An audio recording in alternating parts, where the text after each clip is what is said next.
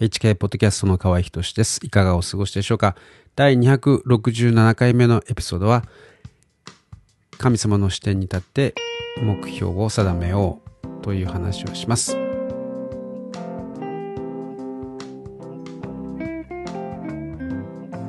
新年明けましておめでとうございます。今年もよろしくお願いします。早速ですけれども、今年の目標はもう決めましたか？聖書にはですね、ビジョンがなければ、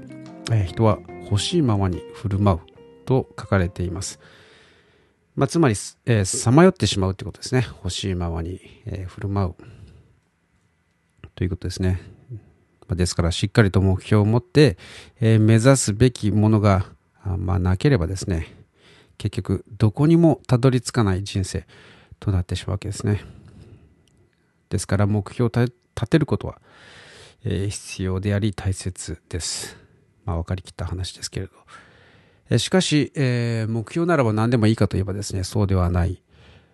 えそうでもありません。え間違った場所にですね、えはしごをかけると間違った場所に早くたどり着くだけでですね、また降りてやり直さなければ、えいきません。で、まあ、実は僕はそれを してしまいました。えー、ということでですね、これはいかんなと思って、心を入れ替えているわけですけれども、まあ、あ最近ですね、常に、えー、死を意識して生きるようにしています。まあ、いつ死んでもいいように、えー、考えています。で、まあ、そのためには、すべての準備ができて、えー、いるというわけではないんですけれど、あの、まあ、死ぬ準備うんと 就活っていう意味でですね。最近よく言いますよね、えー、で、まあ、そうそういう準備というのはまだしっかりはできていませんけれども、えー、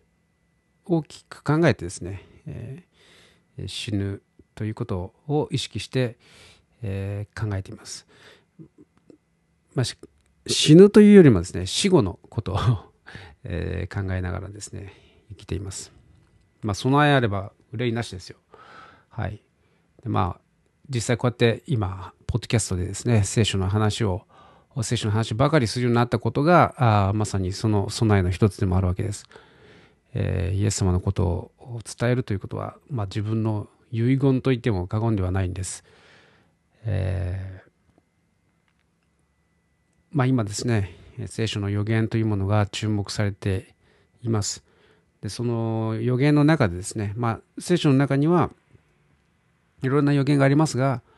あ大きく言えば、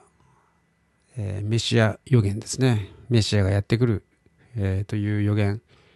えー、それから終末の予言が大きなものですけれども、えーまあ、イエス様がやってきた、えー、メシアがもうすでに来られた。そしてメシアの再臨も書かれてるんですね。再臨というのはもう一度イエス様が戻ってこられるということ。再臨の予言の方がですね、えー、まあ、初臨の、えー、まあ、最初に来たですね。あの、えー、西暦1年にあのイエス様が来られた時の予言よりもずっと多く書かれてるんですね、えですからまあもうすぐそれが起こるのではないかというふうにですね、えー、注目されているわけです。で、まあその再臨の前にですね、えー、起こるだろうというふうに予想されているのが、まあ、敬虚というものがあるんですけれど、まあ、敬虚という言葉自体は聖書には出てきませんが、えー、再臨えー、イエス様の再臨の前にですね7年間の超恐ろしい観難時代、えー、というのが来るんですね。その観難時代の後半3年半の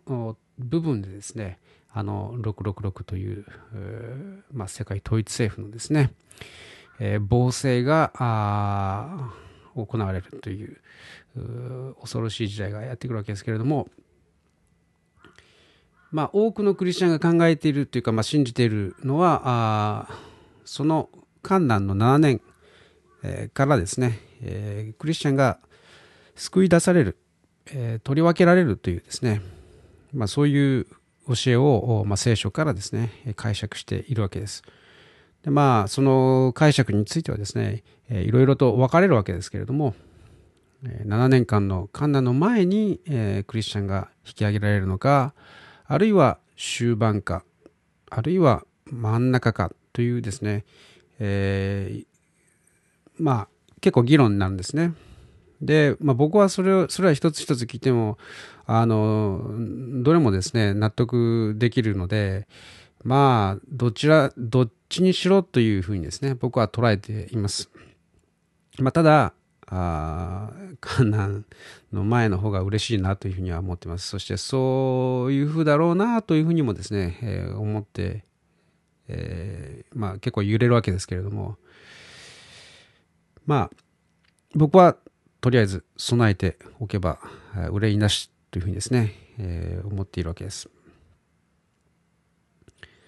で、まあ、このポッドキャストで語ってきたことでもあるんですけれども、まあ、今の善人たちのですねその戦いというのはまあ景挙の時まで続くんじゃないかなというふうに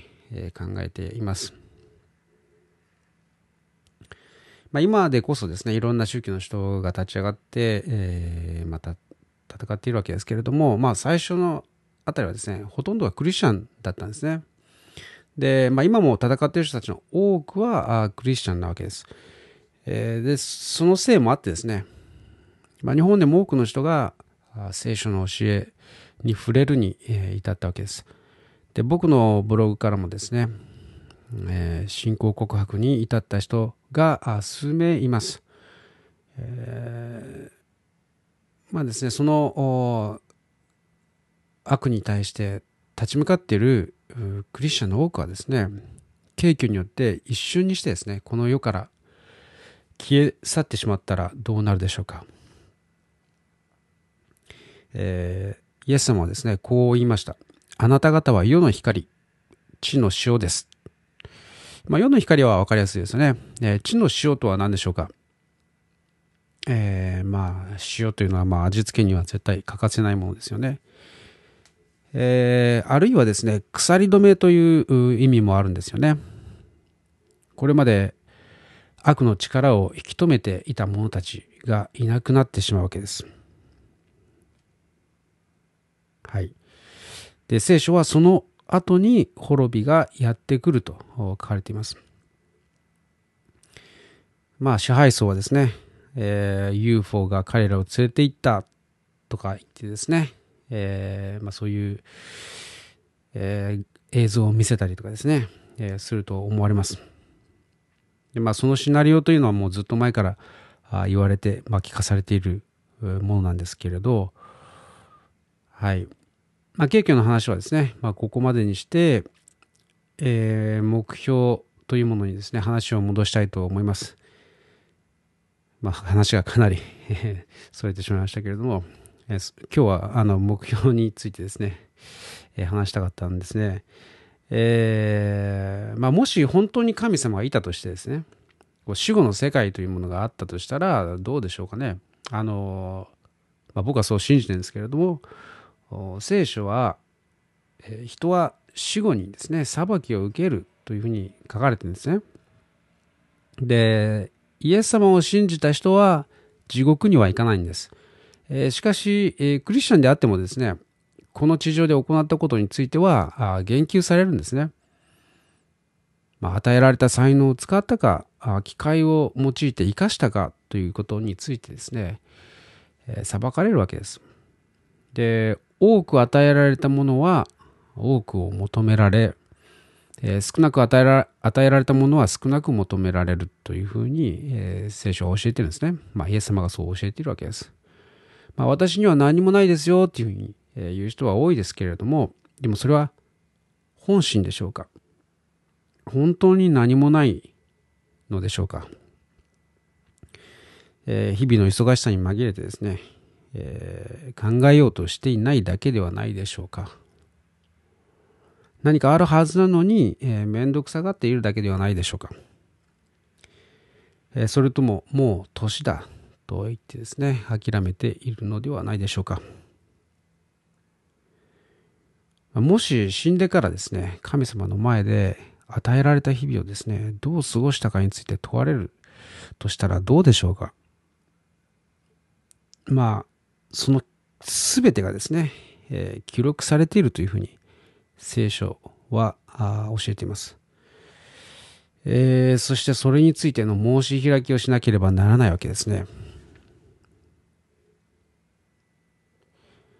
イエス様は与えられた才能や機会をですね用いるように、えー、教えたんですね、えー、失敗を恐れて何もしない人というのはひどく叱られるわけです。でまあ僕はそれを真剣に考えた時にですねものすごく恐怖を覚えたわけです。えーまあ、僕は多くのものを与えられているという自負があったんですね。で、そしてそれらを一切磨かずにですね、使わずに怠惰に過ごしてきた、えー、という意識があります。はい。えー、それでいてですね、まあ神様は僕に何を求めておられるのかなというふうにですね などと考えていたんですね。で、あ、の数年前に、ある時ですね、えー、数年前に、えー、ある牧師さんに祈ってもらったことがあるんですね。で、その牧師さんは、神様はあなたに多くのものを与えていると言ってますよって、その感じたままをですね、えー、言ってくれたんですね。えー、まあ、そのこともあって、えー、まあ、僕は多くのものを与えられているんだなというふうに思ったわけですけれど、えー、と同時にですね、それはイコール多くのものを求められているということなんですね。で、それを悟らずにですね、ひたすら自己中心でこう自堕落な生活というか生き方をしてきてしまったわけです。で、最近僕の友達がですね、この本読んでみてって貸してくれた本があるんですけれど、その本を読んでですね、衝撃を受けました。えそれはある人がですね、え見た、あの、まあ、霊的な世界のですね、まあ、天国なども含めてですね、えー、幻の、幻のについての本なんですけれども、その内容が、まあ、正しいかどうかというのは別としてですね、まあ、それを読むことによって、えー、新しい、まあ、別の視点というのをですね、えー、まあ、まあ、もらえたわけですね。まあ、僕は、僕がその本によって、えー、受けたわけですけれど、まあ、多く与えられたものは、多くを求められるということ。まあ、そのことを本当に痛感しました。えーまあ、その本の中にですね、えー、例えば聖職者というのはですね、えー、厳しい裁きを受けると、まあ、まあ、聖書にも書かれてるんですけれども、その本によればまさにそういうことがですね、書かれていて、えー、世界的にですね、有名な牧師とか、あるいは歴史上の偉人、えー、名を残すようなですね、えー、聖職者であっても、天国のですね、報酬というか、まあ、その位というかですね、え、というものが、もうとても低い人たちがいた。と書かれてるんですね。で、なぜそうなのかというふうに、その人たちにと、えー、話してみるとですね、その、まあ、我々の知る部分の異業というのとは別にですね、えー、まあ、エゴによってこう本来育てるべき人をサポート、えー、しなかったとかですね、まあ、党派にこだわったりしてですね、まあ、あるいは罪に陥ってしまって多くの人をつまずかせてしまったりとか、あるいは身近な人を愛せなかったりとかですね、まあ、いろいろ、あの、多くを与えられた人はですね、多くを求められて、えー、いる、いるということですね。いることなんですね。そして厳しく裁かれる。えー、公平に裁かれるということなんですね。まあ、歴史に名を残した偉人の一人もですね、えー、ずっと素晴らしい、えー、王の位をですね受けた人の中にあるホームレスがいたんですね。でそのホームレスは生まれつきのロア者で、まあ、虐待を受けて育った人だったんですけれど、まあ、その彼はですねわずかに与えられたものに忠実に生きて最後は殉教の死を遂げたということだったんですけれど、まあ、彼は少なく求められていたものの全てに忠実であり続けたので最高の賛辞を受けたということなんですね。我々はあの人の人生についてですね知るところというのは、まあ、ほんの一部なわけですよね。まあ本で読んだりとかあ映画で見たりとかですねまあいろいろな偉人についてのことを知ることはできるわけですけれども、まあ、得てしてそういうものはですねその本を売るためとか、えー、映画を売るためとかあそうですねあの商業的な部分が大きく関わっていたりしてですねその人たちのその人の全てを知るということはなかなか難しいですよね。えー、しかし神様は全てをご存知なわけです。で、我々の目にはですね、すごい人だと思っていても、まあ、そもそも生まれも育ちも恵まれた人だったりしてですね、最初から大きなアドバンテージがあったりするわけです。もうすでに多くのものを与えられて、えー、生まれてきてる、え、人もいるわけですよね。あるいは、あすごく貧しい境遇からですね、成り上がった人もいますよね。でも、そういう人もですね、周りの人をこう利用したりとか、蹴散らしたりしてですね、その目に見える成果の下にはですね、いろんな負の財産もある場合もあるんですよね。まあ、妬みで僕はそうやって言ってるわけじゃないですけれど、あの、実際あるわけですね。で、まあ我々が知る限りですね、まあその、評価できるという部分というのは本当に一部なわけです。まあ、ちょっとあのそうですねまあそういうことを考えるとですねあの我々があの日々 SNS のですね他人の投稿を見たりして、えー、落ち込んだりするっていうのはですね本当に無駄なことだなというふうに、えー、分かりますね。本当に人の生活の一部、えー、しか分からない上に、えー、その投稿というものはですねその一部の最高の部分の本当に一部を切り取ったもの。しかもそれもかなり編集されて作り込まれているものだったりするわけですね。だからそういうものに、えー、気を奪われるというのはですね本当に、えー、馬鹿げたあことなわけです。それよりもですねそういうものに気を止めるのではなくてですね、えー、本当に本当に真実を知る方、そして公平な裁きをですね、される方の前に、まあ、自分がどう生きているかということ、まあ、大事なのはそれだけです。まあ、日本人ならですね、本来そのことに長けているんじゃないかなというふうに、まあ、僕は思ったりするわけですけれど、というのも、お天道様が見ているという意識がですね、えー、まあ、根付いているからあなわけです。まあ、だから人が見ていなくてもっていうですね、えー、ちゃんと正しく生きようという、まあ、そういう意識が、えー、あるわけですね。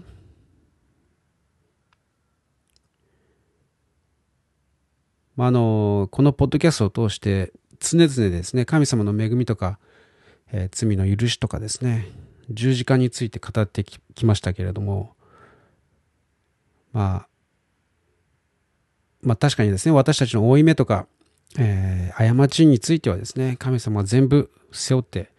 えー、くださったわけです。えー、そして、それはすべて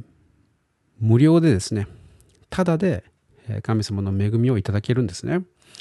永遠の命というのは、あイエス様の命と引き換えに、ただで、えー、もらえるわけです。だからもう死を恐れる必要は全くありません。え、死はむしろ素晴らしい、え、ものなんですね。だから素直になって 永遠の命をいただくことがまず何よりも大切だというわけです。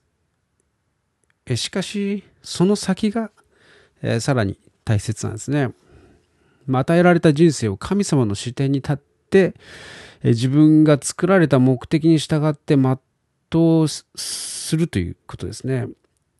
で、恥ずかしながらですね、まあ、僕は長い間クリスチャンでしたけれども、まあ、そのことについてですね、真剣に考えずにですね、いい加減というか、こう、本当に堕落した歩みをですね、してきたんですね。本当にバカでした。ああ、本当に恥ずかしいです。こう、なんというか、神様の恵みを乱用してきたというかですね、本当にいけないなと思います。で、まあ、そのことを示されてですね、で、ものすごい恐怖に、えー、襲われました。ああ、もう遅すぎると。えー、思思いつつもですね、あいかんな、本当にできる限り、えー、ベストを尽くそうと思った次第であります。まあ、今、あの、いつ景挙が来てもおかしくない状態であるというふうにですね、まともなクリスチャンならば皆そう考えています。えー、だとすればですね、まあ、自分が働くことができる時間というものももうあまり残されていないかもしれないということなんですよね。で、それを考えるとまた恐怖なわけです。えー、まあ、天国に行けるというのはですね、もう本当に感謝なことなんですけれども、本当に素晴らしい喜びなんですけれども、自分がちゃんと果たすべきことをしてこなかったっていうですね、いやー、これはまずいなというふうにですね、えー、思うわけです。で、はい。まあ、このことをですね、まあ、クリスチャンの僕が そうやって、えー、まだイエス様のことを信じてない人にですね、言ってもですね、まあ、どう響くかどうかっていうのは、まあ、あまあ、疑問なんですけれども、まあ、それら全てを、あのまあ、取っ払ってもですね、その自分の人生の目的ということについてですね、大きな意味でですね、えー、考えるためにもですねその自分がその自己的なですねその自己愛だけに、え生きるのかあそれともですね本当に、え、公平に、え、公正というかですね公義というかですねそういうもののために、えー、生きるべきかというふうにですねこう考えるためにもですね、えー、良い視点じゃないかなというふうに思うわけです。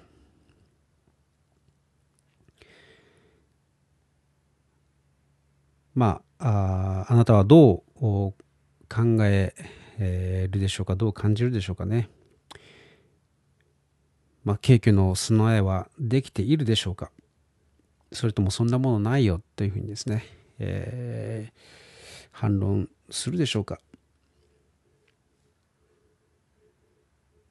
この世でえ与えられたですね、才能や機会を十分に使ったと言えるでしょうか、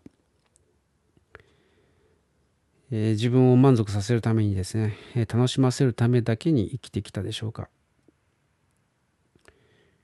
それとも全てを見ているお天道様にですね喜んでもらえる生き方をしてきたでしょうかまあ、自分には何もないよっていうふうにですね、えー、言う人でも与えられたものに忠実であるかどうかだけがですね焦点なわけです。なのでああ何もないかもしれないけどこれぐらいはあ自分には得意なことがあるかなとかですね、まあ、誰かあの人が来たらあのもてなしてあげたりとかですね助けてあげたりとか、まあ、そういうことはできるよなとかですね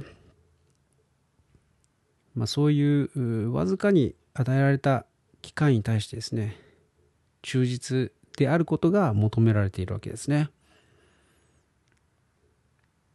まあ、2023年は、えー、全てを公平に裁かれる神様の前に、えー、何が与えられているのかを何何をすべきかというのですね考えて生きようではありませんか。